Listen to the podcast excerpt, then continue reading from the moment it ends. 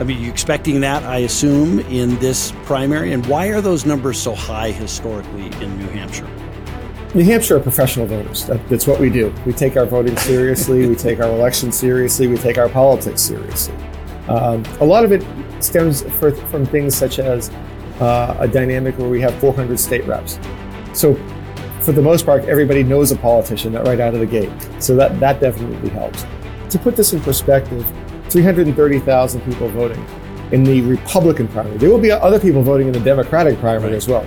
But in the Republican primary, 330,000 people voting out of what the Secretary of State on their website lists is 873,000 voters. Wow. So 330,000 out of 873,000 is an enormous amount for a Republican primary. The largest number we, we had before was in 2016 when we had 285,000 uh, vote, people voting. Americans are capable of achieving extraordinary things when they have the freedom and opportunity to do so. This is American Potential. And here's your host, Jeff Crank. Hey, welcome to American Potential. Thanks for joining us. What an exciting time for America, picking its its leaders. And for those people who follow politics, this is like the best time of the year. Normally, you know, it depends on who the incumbent is. You know, sometimes the horse race is on the Democrat side, sometimes it's on the Republican side. This time around, it's on the Republican side. The big uh, focus is on, of course, was on the Iowa caucus and now turning to the New Hampshire primary, the first primary in the nation, and then on to South Carolina and, and, and on to Super Tuesday. So it's just an exciting time. But as this all heats up and Americans are starting to decide who they think would be best to lead their country. Some states get to cast their votes earlier than others. As the Iowa caucus wrapped up, all eyes now turn towards New Hampshire for the first in the nation primary. And we did an episode back in the fall to talk about what it was like in New Hampshire at that time. Now, Americans for Prosperity New Hampshire State Director Greg Moore, who's a good friend, talked on a previous episode that some Granite Staters we're in the kind of kicking the tire phase to see which candidate they may vote for. He also made the comment that the joke around uh, New Hampshire was the closer you get to the primary, you can't swing a dead cat without taking out two or three presidential candidates. So with the primary less than a few days away, what's it like in New Hampshire? I want to welcome Greg Moore back to the show to talk about what Granite Staters are seeing and hearing. Greg, thanks for being with us. Yeah. So, I mean, we were just talking. You've been doing uh, this political stuff for 30 years now. It sounds like you've been around doing this. This is how many primaries have you been through? Eight New Hampshire primaries. Um, and I, I just can't wait to get to some of the history of it. And, you know, we talked about the last time the and, and we'll start with that. I'm not going to give the answer. We're going to let our listeners think about it for a minute. But the last time one single presidential candidate, the same candidate won the Iowa caucus and New Hampshire primary. It's been a while. So think about that for a minute, listeners and, and viewers. And we're going to get back to that with Greg in just a second. But listen, Greg, we're just a couple of days away from the first in the nation primary. What's your thought? How are Granite Staters feeling about uh, this primary? Well, uh, as I mentioned, there's a tire kicking phase. Uh, the, the, first is a get to know you phase, and there's a tire kicking phase, and then there's the pe- people are starting to sort things out. Right now, we're entering into the, the final phase, which is the fatigue, where all the mail, all the TV, all the digital ads, uh, all the phone calls, all the door knocks are starting to get uh, people t- to a point where they're they're ready for this to happen, and the thing is about New Hampshire, I think that people don't realize what separates New Hampshire from every other primary in, in the country. And I know a lot of people say, well, you know, in my state, things are different. And quite often they're wrong. It, politics tends to be pretty consistent along most, right. in most places. But the thing that separates the New Hampshire primary is the breadth of the participation. Uh, just to put it in perspective, for those states that separate their state primary from their, their presidential primary, uh, most of those states will see uh, about 50% more people will vote in a presidential primary than a, in a state primary. In New Hampshire, in New Hampshire, uh, we see that number close to 130 to 140% greater participation. So everybody comes out, everybody comes out. And what, what that means is it's not just the political junkies. It's not just the people who live and breathe politics. It's just average people who just don't don't follow po- politics necessarily as closely as as other people. They probably aren't watching political debates. They're probably not not uh, necessarily watching Fox News or any other news channel uh, constantly. They're just going out living their lives, but they do want to vote and they do want to participate. And when you start bringing those folks in, uh, you have to really meet them where they are. And that's where having a, a, a, a, critical grassroots infrastructure is so important in a state like New Hampshire, so you can actually get to those people, have those conversations. And it's for that reason, because you've pulled people in who are less and less and less engaged politically. This is the reason why New Hampshire tends to break late. And the candidate with, momentum uh, is often the candidate that does well in New Hampshire just because uh, the people who aren't necessarily all that engaged uh, are paying attention a whole lot right at the very end. They're trying to figure it out. And right now is, is a really critical time. But I got to tell you what, the week between Iowa and New Hampshire, I, call, I, I like to tell people it is a Super Bowl of American politics. It really is. the right. the weight of the political world for one week lands in a state of 1.4 million people. We we, we often suggest that there might be as many media in New Hampshire as there are as there are residents, uh, and you cannot walk up and down Elm Street, which is the main street in, in Manchester, the largest city, without bumping into two or three uh, film crews trying to interview you. Uh, if, if, if you have a couple uh, witty lines, you could probably be on on uh, television in numerous countries across uh, across uh, the world, and they all come here for the New Hampshire primary. The media love this state. The media love coming here. Um, they don't love they don't love Iowa when, when, it's apparently minus 20 degrees outside, but, but New Hampshire, Hampshire, they, they, they, to a person you talk to the media, they love covering it. They love, uh, the New Hampshire citizens, just how curious they are, just how, how, how much they know. And, uh, and I, and I think it really speaks well for the state, uh, that we embrace our role so, so much and, and have so many people participate. I know that the, the Democratic Party, the DNC is trying to rip New Hampshire off the calendar but but they're they're missing the fact they're missing the fact that we are very very good at identifying good candidates who can go on to become great candidates in a gen, in a general election. So you, you talk about you know all the media attention that that goes on with this, and uh, it, it's certainly true. This cycle, I, I want to compare this cycle a little bit to previous cycles because you're so early in the process, right? you know, a lot of states, when by the time they have a primary, the race is either pretty close to over, there's like one or two candidates, a one or two person candidate race, uh, things like that.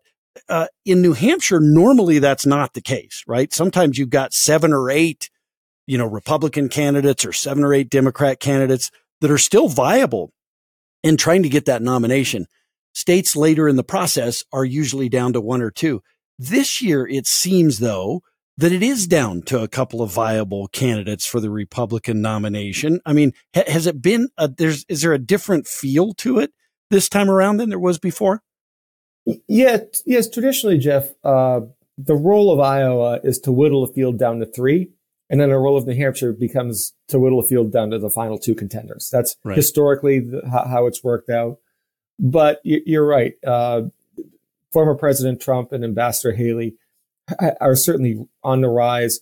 Uh, they are head and shoulders, head and shoulders ahead of the other candidates uh, in terms of in terms of like their polling numbers and the amount of, te- of attention they're getting, the attendees at their events, things like that. And you can feel that on the ground. That's one thing about New Hampshire. You really can feel that momentum on the ground.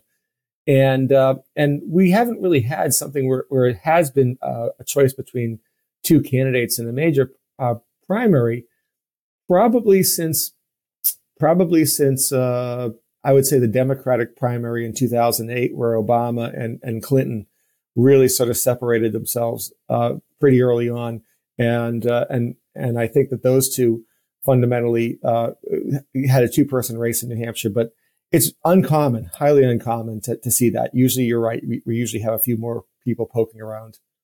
Yeah, and I mean, do you see that on the ground? Do you feel like it? It seems like uh, former President Trump and Ambassador Haley kind of are they have the the mojo behind them, their camps, and the others are kind of also Rands, or what, what are you seeing? Yeah, I, when you go when you attend the events, and uh, and look, we all know that the former President Trump has massive events, um, and and it's it, it's kind of like the Grateful Dead is coming through town, uh, right?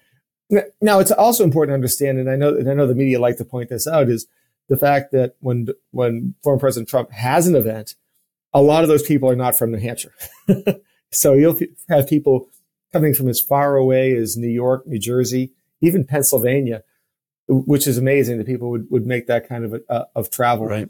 Uh, so so uh, he certainly has huge events, but Ambassador Haley has been having absolutely packed events uh, of late as well. Uh, places where she'll go to the same venue that some of the other candidates have gone and get and get some multiple of, of the number of people attending. There was one event that was being held at, a, an event in Concord, New Hampshire, which is our capital, and uh, and, and Florida Governor Ron DeSantis had probably about 50 people there. And then, and then Ambassador Haley showed up at the same venue and had 500. Hmm. So, uh, you can feel that on the ground and you can see which way, which way these races are breaking. So, you know, it really does, really does, uh, give you a, a chance to, and the thing about New Hampshire is it's so geographically small that you can get to all all the parts of the of of the state to to go see all the candidates in one day if you wanted to. Right.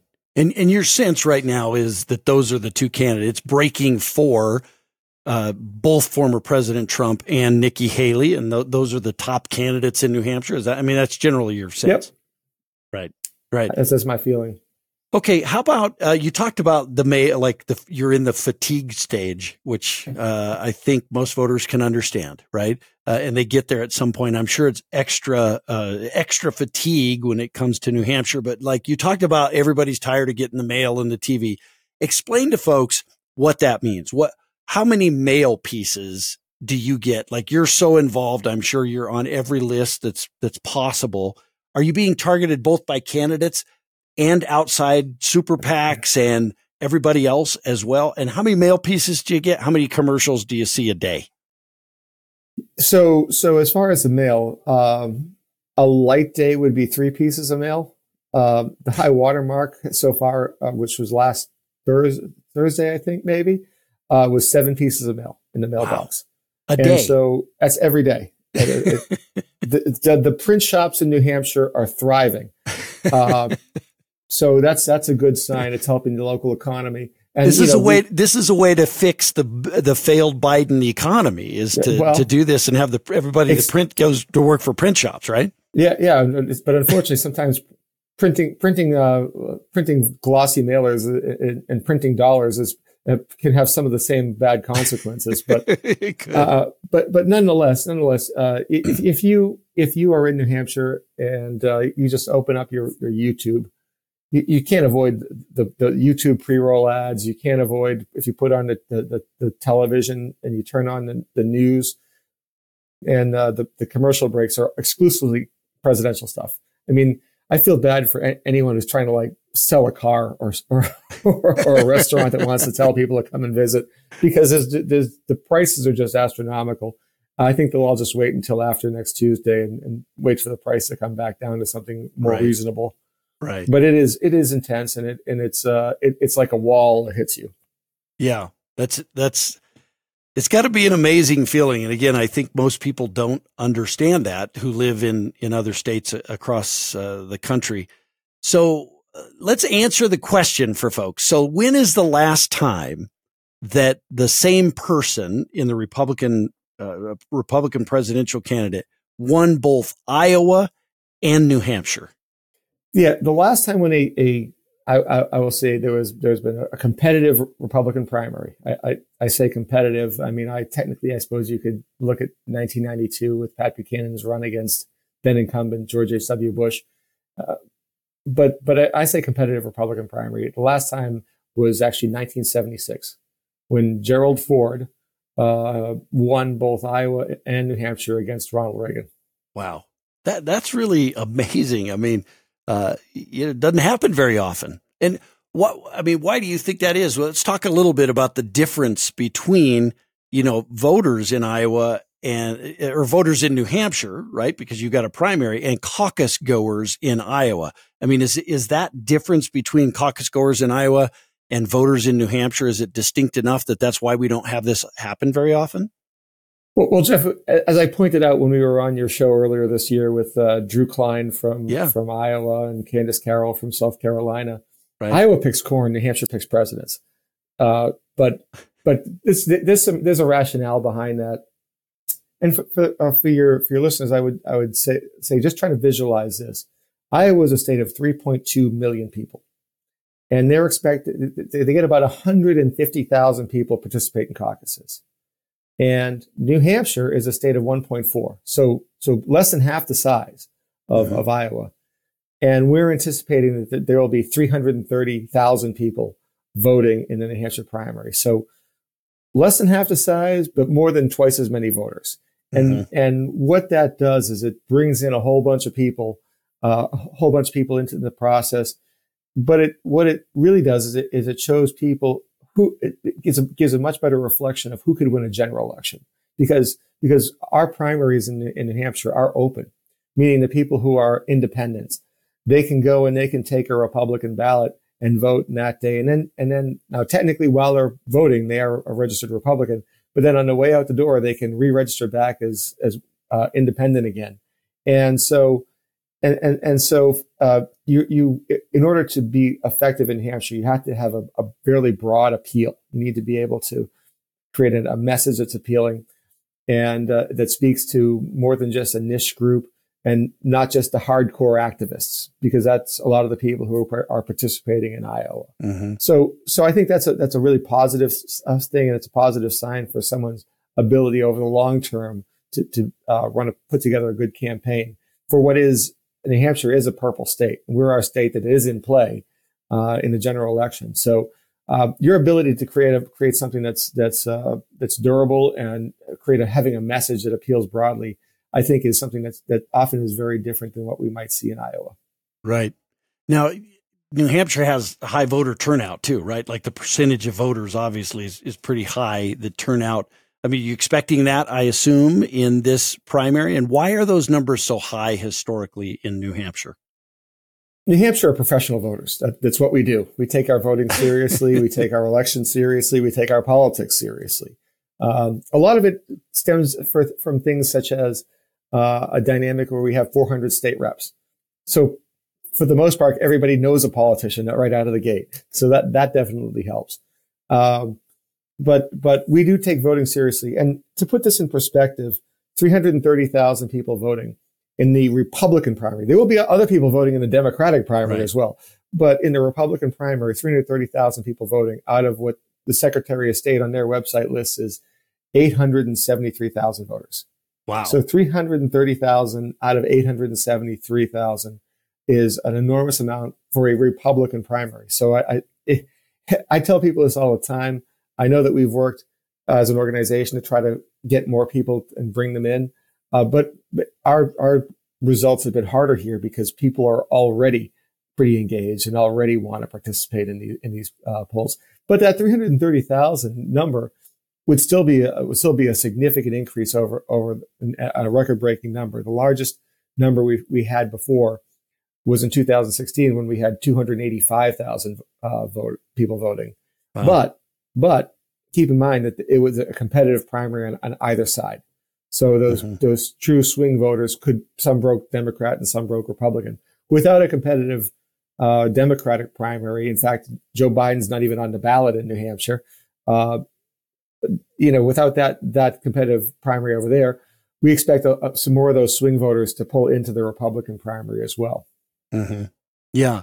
Do, eh, how about endorsements? Do endorsements matter in New Hampshire? I know Iowa, you know, the, a lot of uh, coalitions and endorsements from faith leaders and, and the governor and things like that do matter.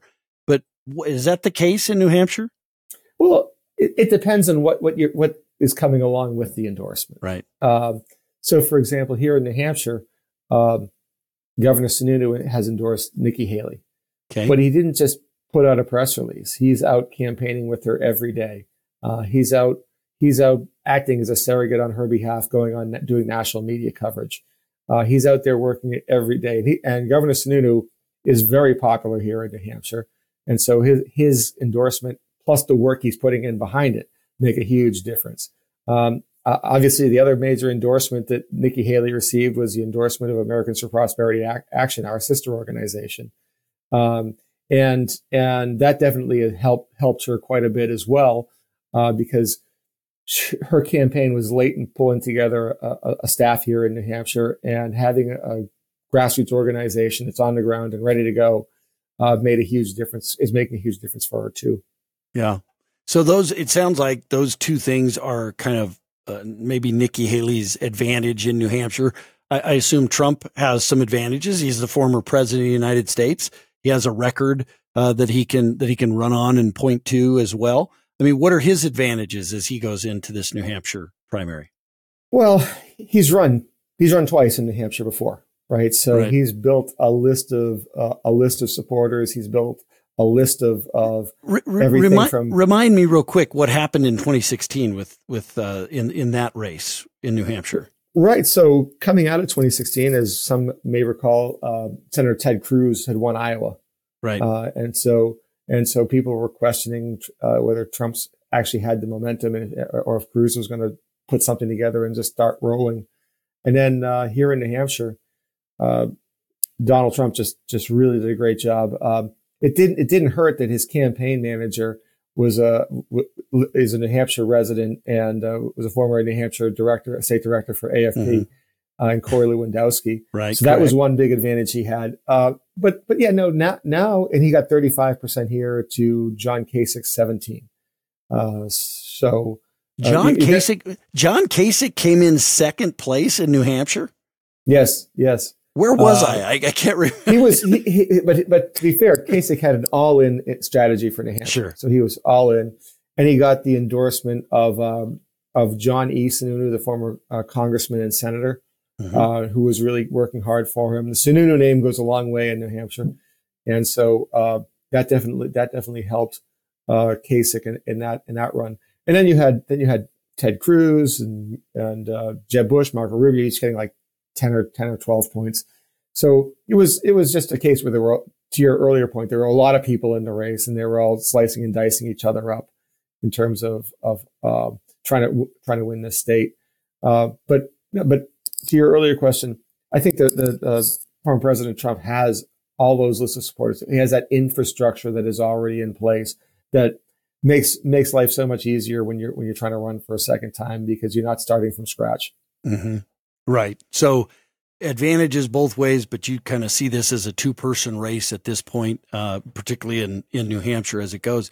Now, now that the Iowa caucus is over, do Granite Staters, do they have a greater chance of run into a presidential candidate or somebody from the national media? Which one do they have a better chance of, of, you, of running you, into? You can't avoid the national media. Right. Um, it, it, it's funny. I, I, I, sit down with my, my, my comms person and we, and we go through all the interview requests that I'm getting right now. And you just have to, it's, it's basically just triage. right. we can't do, we, we, physically cannot do all the interviews that, that, uh, that we're, we're, we're getting requested of us. Uh, particularly the international media just, and we're just saying, look, that's where we draw the line.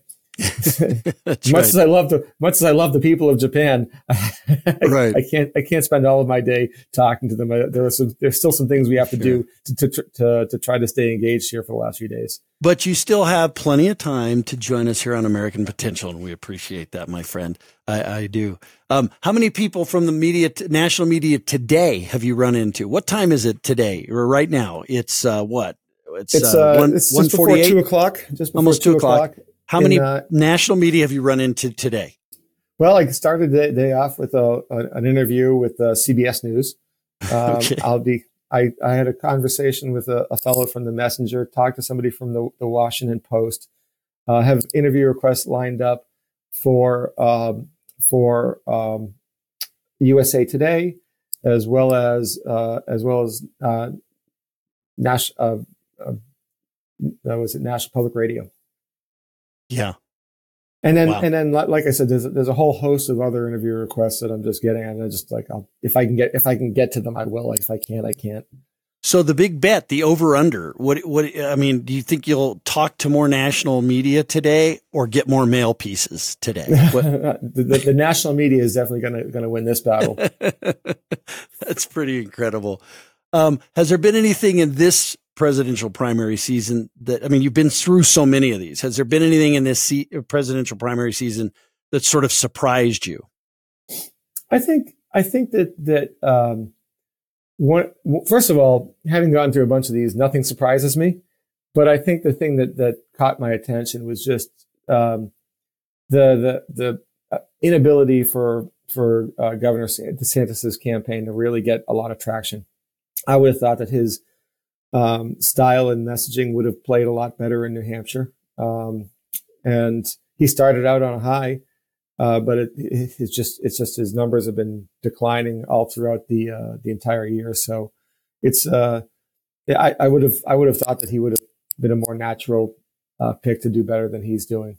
Yeah. So that surprised you, and maybe that surprised everybody across the country. Was just sort of Governor DeSantis, you know, out the gate seemed like the person to challenge uh, Donald Trump, right, for this nomination. And it became apparent at some point, somewhere through the process, that Nikki Haley was, you know, the candidate that had a better chance uh, at, at, challenging Donald Trump.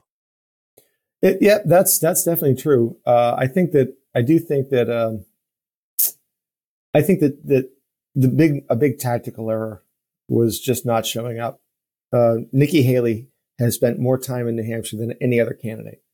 And New Hampshire citizens reward those people who give us that type of attention.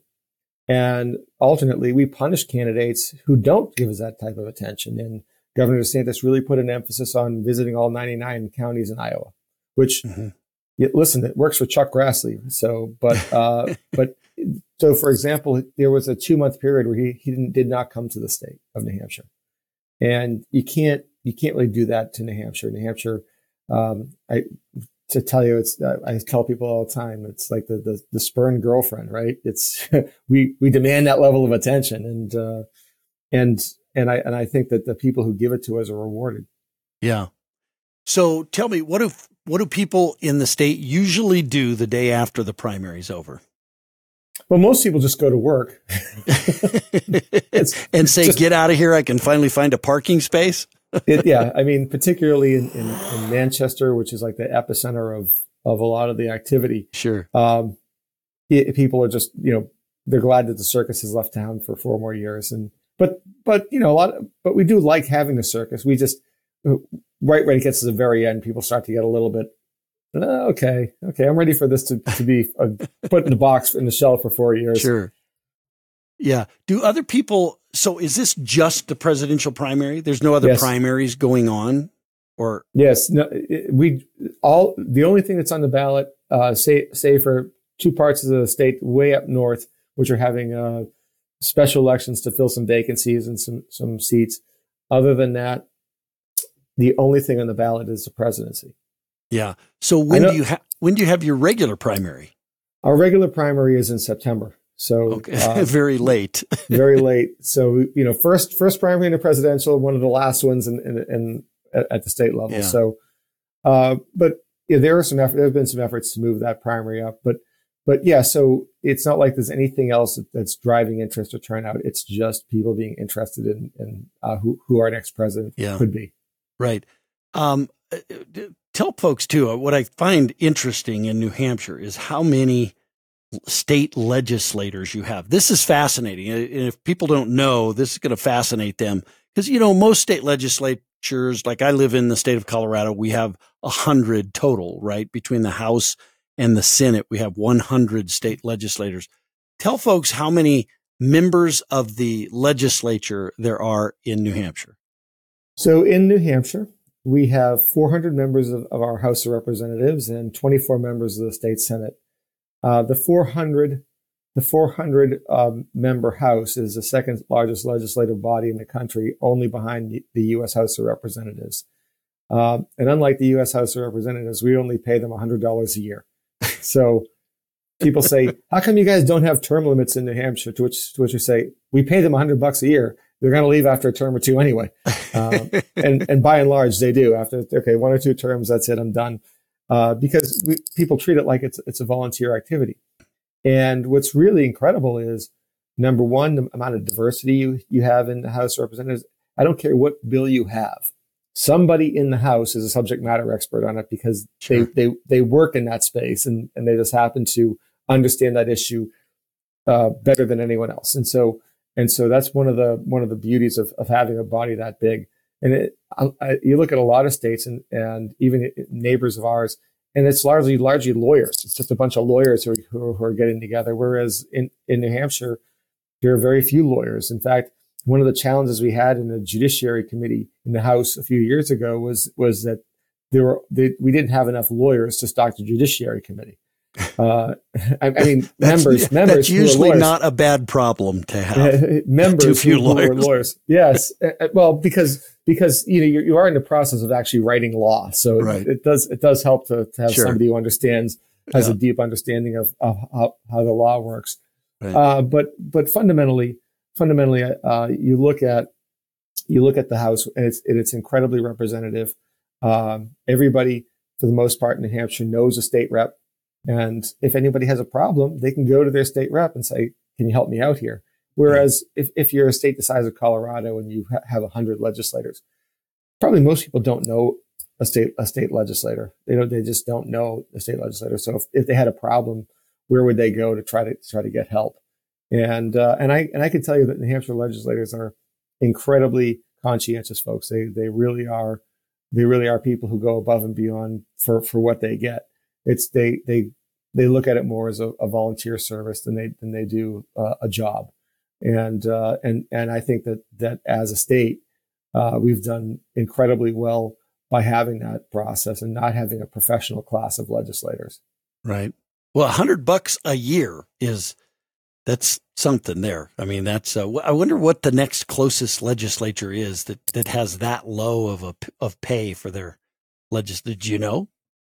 I don't, but I will. I will tell people that people wonder why is that. Well, it's actually in our constitution.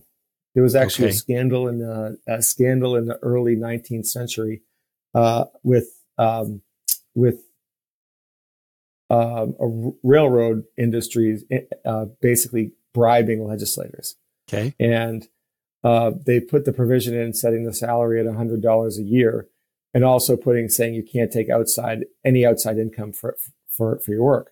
Well, inflation, uh, and we, as we all, all know, thanks to Bidenomics, we get we got a lot more of that. But yeah, inflation right. has has taken a toll, and hundred dollars, uh, hundred dollars in 2024 ain't, ain't what it was in the 1820s. no, it's not. Thanks to Joe Biden. Absolutely. He can't be blamed for all of that, but he can be blamed for the last uh, three and a half years for sure. Yeah. That's amazing. What do you plan on doing the day after the primary, my friend? Checking the checking to see uh, the legislative calendar to see if I have to, have to, go testify on a bill up in Concord. I, am not joking about that. You know, the legislative session has already started, and wow. uh, time and tide waits for no man, as they say. So, uh, if the train train's going, you better get on it.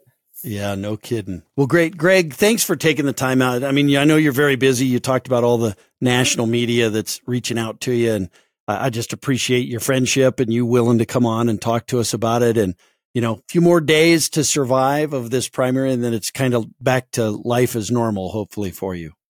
Yeah, no, I mean, we love it. Uh, as a political junkie, I think it's great. I, I, think it's great that all the people who are coming into our state to come in and enjoy it with us uh, and, and to participate in the process. Uh, but, but yeah, no. Once, once, once it's done, I'll, I'll, I'll be okay with not having it around anymore. I'm sure that's the case. All right, Greg, thanks for being with us. Thanks, Jeff. You bet. All right, listen, thanks for thanks for joining us, and what what a great opportunity to talk with Greg and and the the incredible history of the New Hampshire primary all playing out next week right before our very eyes. And I hope that was a great look at the history of it and kind of a look at what, what someone from New Hampshire gets to go through when they when they go through these primaries and see all the people can't find a parking spot, all those things. Uh, thanks for being with us. Thank you for listening to American Potential. You may listen to more stories from Americans working every day to expand freedom and opportunity in their communities by visiting AmericanPotential.com.